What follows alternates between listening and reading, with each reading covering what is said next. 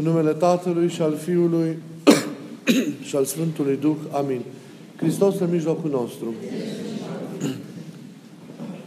Iubiții noștri în Hristos, Evanghelia de astăzi ne pune înaintea ochilor noștri sufletești impresionanta, ați auzit, întâlnire dintre Mântuitorul Hristos și femeia cananeancă.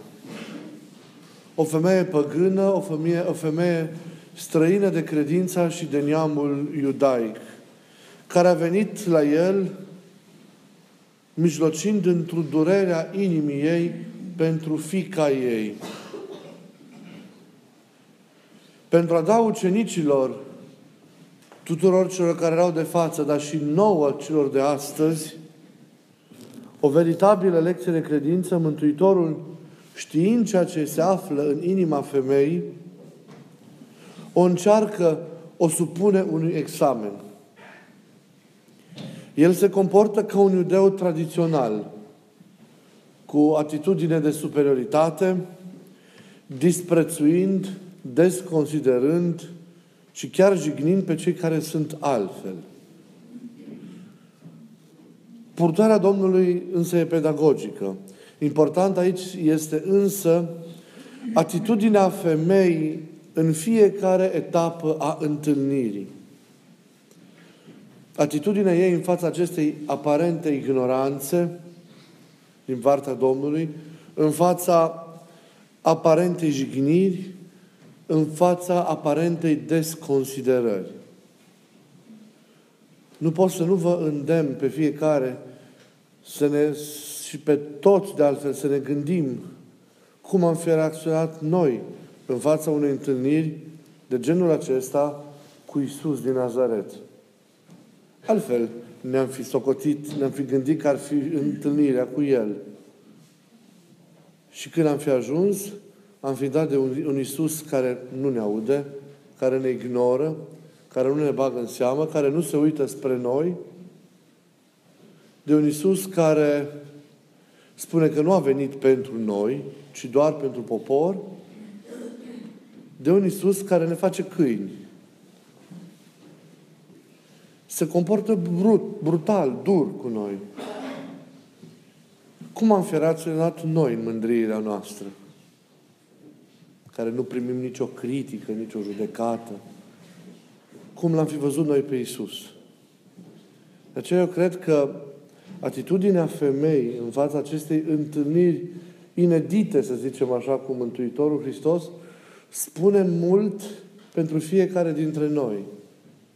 Arată mult fiecare dintre noi care trebuie să fie atitudinea în fața greutăților, în fața criticii, în fața judecății, în fața chiar a nedreptății oamenilor.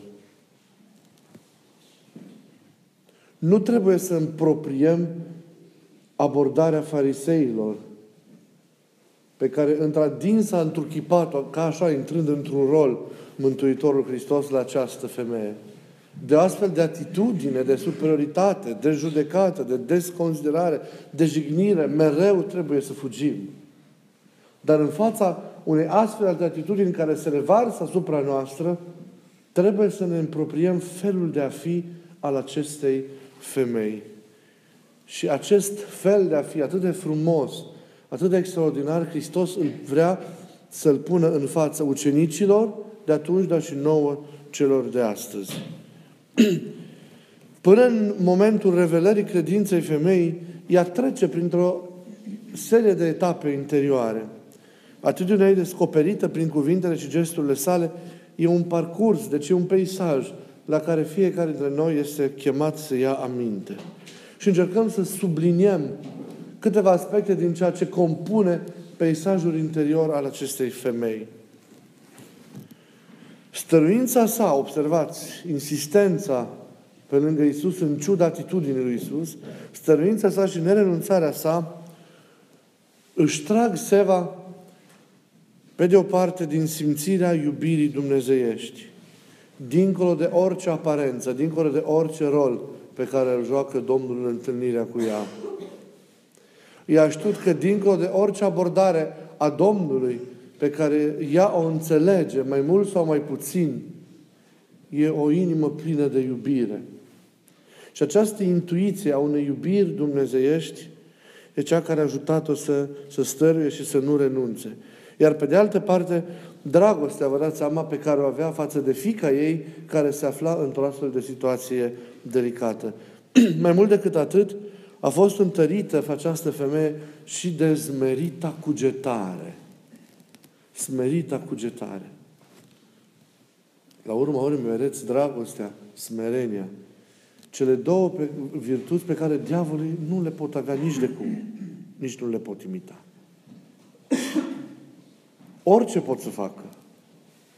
Împropriază din asceza noastră, din nevoința noastră, imită blândețe, bunătate, însă și dar a fi ei în iubire și în smerenie, nu pot. Ori acestea sunt virtuțile pe care și noi, avându-le, nu cădem niciodată. Deci merita cugetare. A trăit și a rămas această femeie în acest dialog într-o stare de pocăință. A purtat acest dialog cu Isus pocăindu-se. Pocăința, sau mai bine zis, merenia ce se naște din această pocăință, au ajutat-o să reziste etapelor acestui examen, cum ziceam, și să nu cadă. Apoi, în solicitarea ei, vedem că ea nu zice, miluiește pe fica mea, ci zice, miluiește-mă, fica mea e rău chinuită. Iată, ea prin iubire asumă, deci, cauza durerii, a păcatului celuilalt. O ia asupra sa, se identifică cu această cauză. Pătimirea fiicei devine propria ei pătimire. Aceasta e dragostea adevărată. O astfel de atitudine face ca porțile îndurării lui Dumnezeu să se deschidă. Să poți să asumi starea fratelui tău ca pe propria ta stare și să iei asupra ta cauza suferinței lui. Este cu adevărat un lucru, un lucru extraordinar. Mai mult decât atât, mama îndurerată de azi, neluată în seamă și neauzită la început, iar apoi făcută chiar câine de cel în care își punea nădejdea, a rostit unul din cele mai zmerite răspunsuri pe care omul vreodată le-a dat lui Dumnezeu. Da, Doamne, așa este. Dar și câinii mănâncă din fărămiturile care cad de la mesele stăpânilor lor. O mică bucățică de pâine are toate calitățile pe care le conține pâinea. Într-o picătură de har e Dumnezeu întreg. Nu se le comește pentru că știe că e de ajuns ca Dumnezeu să-și aplece doar privirea asupra ei și vindecarea fiicei ei va veni. Nu l-a contrazis apoi cu nimic pe Isus. Nu s-a simțit alungată sau jignită de el. nu a cârtit că nu este ajutată fica, că este respinsă.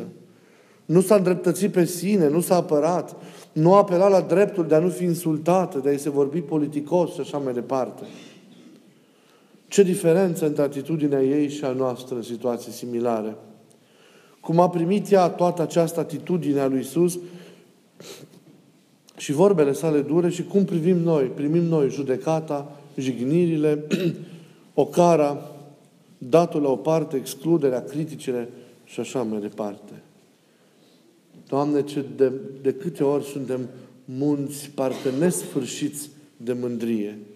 Prezența acestui munte al mândriei în noi face ca soarele iubirii și soarele milostivirii lui Dumnezeu să întârzie să răsară în viața noastră. Femeia își asumă apoi tot. Nu deznădăjduiește, ci se smerește și dă apoi glas credinței adânci pe care o are în Domnul. Această atitudine a ei stârnește, cum ați auzit, admirația Domnului și produce, produce minunia. Ea a fost stăruitoare în atitudinea față de Domnul. A stat înaintea celui care, pe care le, vede, pe care le vede pe toate cu o stare autentică. Abordarea, atitudinea, mentalitatea, înțelegerea, întreaga ei stare sunt exemplare. Deci, dincolo de, de vindecarea fiicei acestei femei, ceea ce impresionează în această întâlnire este atitudinea interioară a femeii.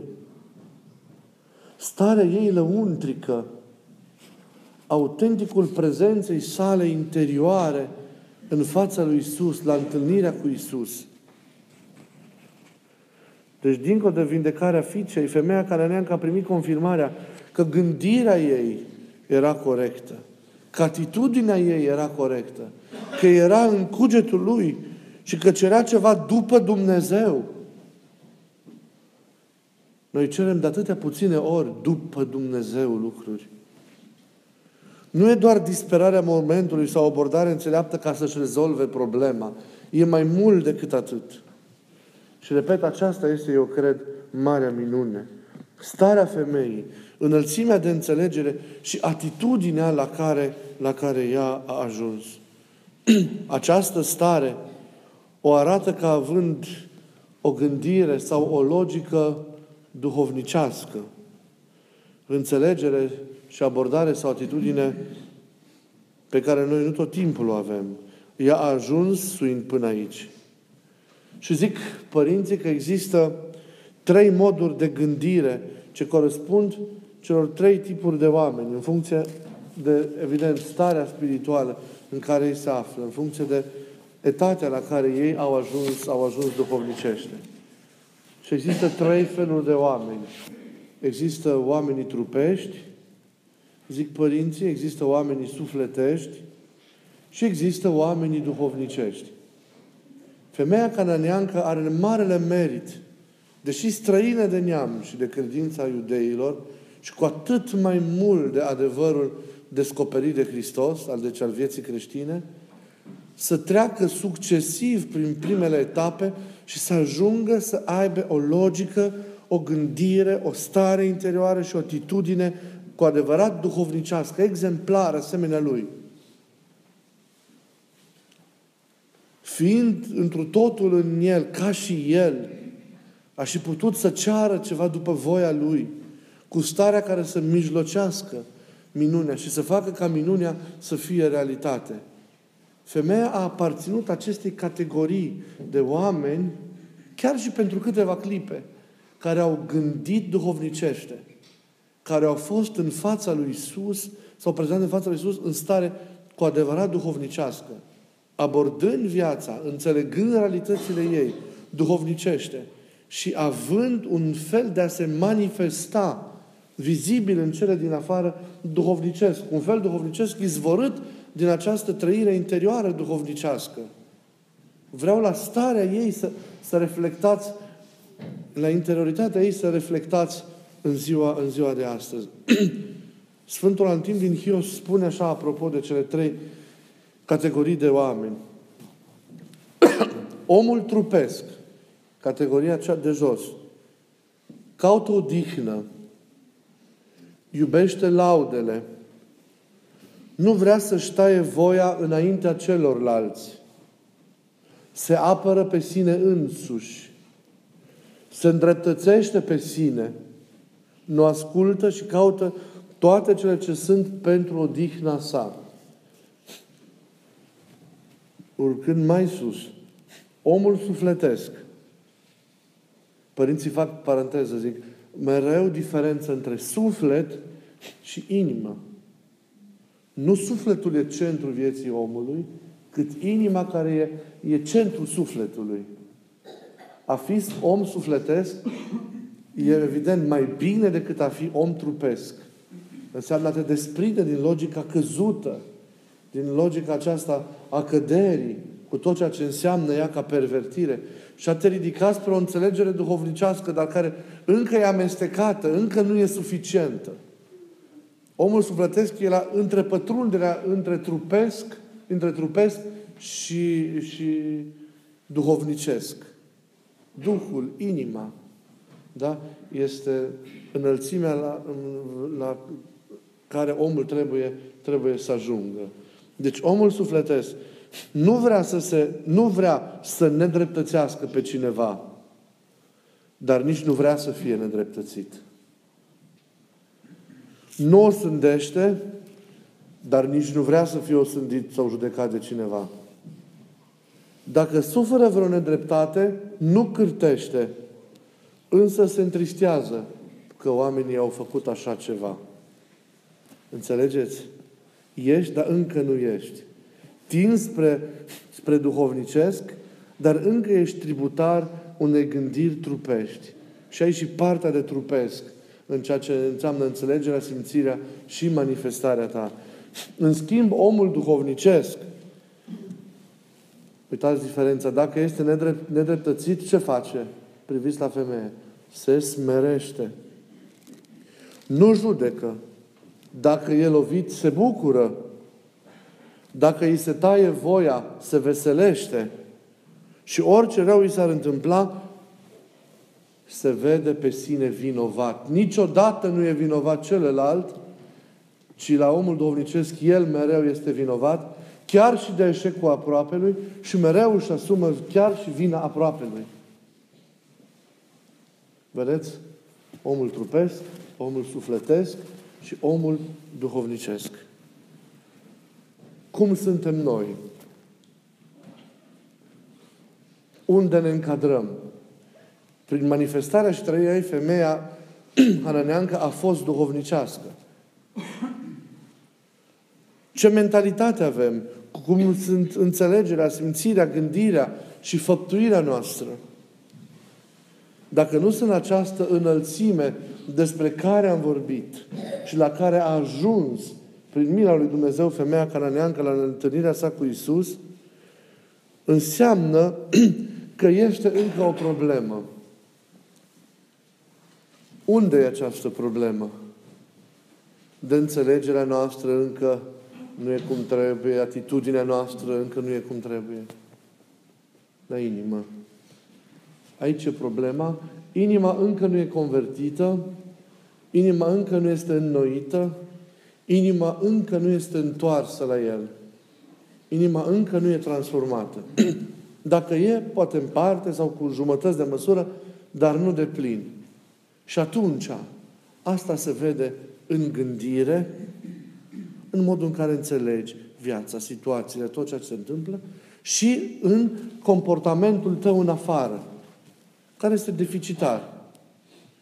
O inimă, în schimb, care este noită de întâlnirea cu Domnul, este transformată, generează o logică sau o gândire duhovnicească și un comportament, o manifestare în afară, un fel de a fi în afară, cu adevărat duhovnicesc în cugetul lui. Și în aceasta te asemeni lui. Femeia s-a asemănat lui. Inima ei s-a înnoit, gândirea s-a luminat și felul ei de a fi a fost ireproșabil. Priviți la zmerenia ei. Priviți la atitudinea ei. Priviți la modul în care ea se poartă. În care ea petrece în acele clipe ale întâlnirii, ale întâlnirii cu El. Și iată cum, de fapt, Evanghelia de astăzi, această extraordinară relatare a unei inedite întâlniri a lui Isus cu o femeie sau unei inedite abordări a lui Isus către o femeie, iată devine o chemare la înnoire pentru fiecare, pentru fiecare dintre noi. Și cred că fiecare dintre noi, privind spre icoana acestei femei, poate să se întrebe pe sine, eu cum sunt? Sunt încă trupesc? Sunt sufletesc? Sunt duhovnicesc? Să dea Dumnezeu ca toți să fim duhovnicești. Și prin aceasta să ne, să ne asemănăm, să ne asemănăm Lui. Amin.